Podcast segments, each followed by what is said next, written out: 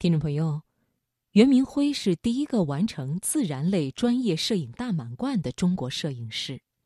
在他的镜头里，通常都是城市里那些被人忽视的动植物，躲在树叶里的蝗虫，从水里探出脑袋的青蛙，雨后挂着水珠的葡萄藤等等。袁明辉习惯用生命、爱和希望的主题来诠释自己的作品。有观众看到他的照片以后说：“每一个浩大自然里的微笑生灵都值得被尊重和祝福。”更多人则是通过他的镜头第一次感知到，原来虫子也能这么可爱。好，今天晚上的这个人物故事，我们就来一起分享摄影师袁明辉镜头里的人生故事。你看不到的城市自然之美，都在他的镜头中。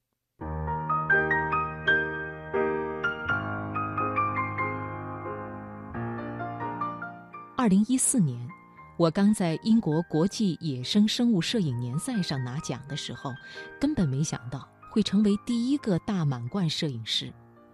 而十三年后，梦想却成了现实。第一次知道这个奖项是在二零零一年，我在杂志上看到中国摄影师奚志农在这个比赛上获奖了。他是云南人，获奖作品拍的是滇金丝猴。我看了他当时的作品。真是漂亮，就想着什么时候我也可以拿这个奖就好了。那时候我利用周末在武汉大学学了三年摄影，当时觉得最靠谱的设想是开个影楼谋生。想拿奖的念头只是闪了一下，我知道自己实力绝对不够。十三年过后，我居然真的站在了颁奖礼上。那天晚上的颁奖礼，奚志农就坐在我身边，他是嘉宾。看到获奖者名字后面那个括号里写着 “China” 的时候，我觉得这就像是一场接力赛。现在，棒交到了我手里。那一次让我获奖的是那张自然的和声。我平时一个人出去拍摄的时候，喜欢戴着耳机听歌，还会用歌名给照片命名。有段时间，我还很喜欢贝多芬的《命运交响曲》，专门拿它来激励自己。不过，拍这张照片时，是我第一次感觉听到了大自然的音乐。这张照片是在一场暴雨后拍摄的，当时我在武汉郊外的树林里发现了几株野葡萄藤缠绕在树干上，这些盘绕弯曲的藤蔓。就像五线谱上的高音谱号，雨珠从藤上滴滴答答的落下，感觉很是奇妙。最后我拍了一百多张，因为有风，光圈忽左忽右，只有一张是完美的出现在了藤蔓的中央，一下子就把阳光、水和空气这三个抽象的生命元素表现了出来。在颁奖礼上，我还见到了自然摄影大师弗兰斯·兰廷，他是我的偶像，很会拍野生动物，还经常去极地冒险。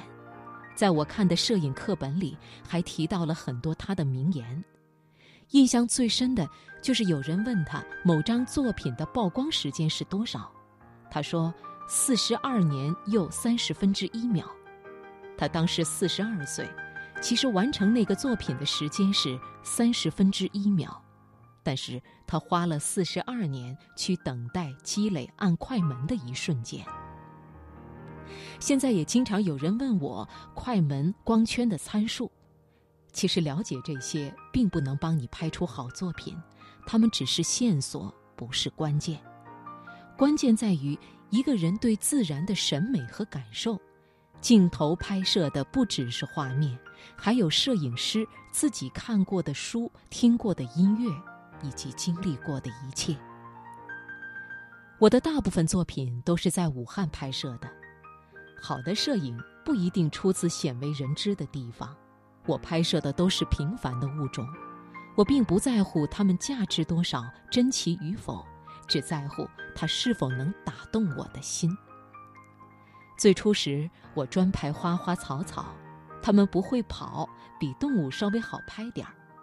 渐渐的，我也开始拍昆虫。昆虫不是那么好拍，很容易被吓跑。我刚开始拍的时候，失败了不知道多少次，后来才慢慢静得下心去等。只要静下心来观察，才能看到最容易被忽视的微观世界。心越静，看得越细。在拍摄昆虫的经历中，观察时间最长的一次，应该是在大别山拍一种蜻蜓。夏天将近三十八九度，我穿着防水服站在溪水里，山里的水很冰，太阳很大。我在这里先拍到一只停在草叶上的蜻蜓，线条很美，拍成了黑白片，很有齐白石画作的感觉。后来我给它取名叫“中国画”。很多人都会问我：“你是怎么发现那些微小场景的？为什么我们看不到？”我觉得，看不到就是因为你没有放低姿态平视他们。我第一张拿到国际奖的作品是一只蝗虫，它正从叶子上的小洞里露出来。发现这个小生命是在武汉东湖一条种着美人蕉的偏僻小路上。我从那里经过，突然看到有什么东西闪躲了一下，就从叶子侧面看到一只蝗虫躲在后头。蝗虫，我以前自然见过很多，也很少想到去拍。但我那时候觉得，如果他的头出现在洞里的话，应该就很有趣。于是我半跪在地上，把光调好，然后就是等待。我想，他觉得没有危险，一定会再出现。等了十几分钟，他果然出现了。我连按快门拍下了他。除了身体姿态，还要注意你所处的位置，一定要在下风向，因为人体是有气味的，昆虫的嗅觉很敏感，很多蝴蝶、蛾子都是通过气味来吸引伴侣。处在上风向会让昆虫感受到人的热量和气息，它便会产生不安全感。靠近它的时候，尽量不要触碰周围的树枝，还要记得憋气。我往往会在作品里融入人的情感和想象，有时把水中树叶里钻出来的青蛙想象成戴着领结的青蛙王子，把豆荚里的种子看作一排树林。更多的时候，是把我自己当作一只螳螂，一株蒲公英。我的第一张微距摄影就是颗石头缝里长出来的蒲公英，它跟我很像。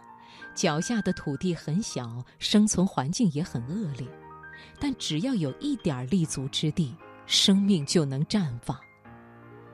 其实每一个平凡的昆虫，就像一个平凡的人，但是每一个生命本来就是不平凡的，它本身就值得尊重。当生命有了尊严，它才会是美丽的。在我心里。尊严第一，美丽第二。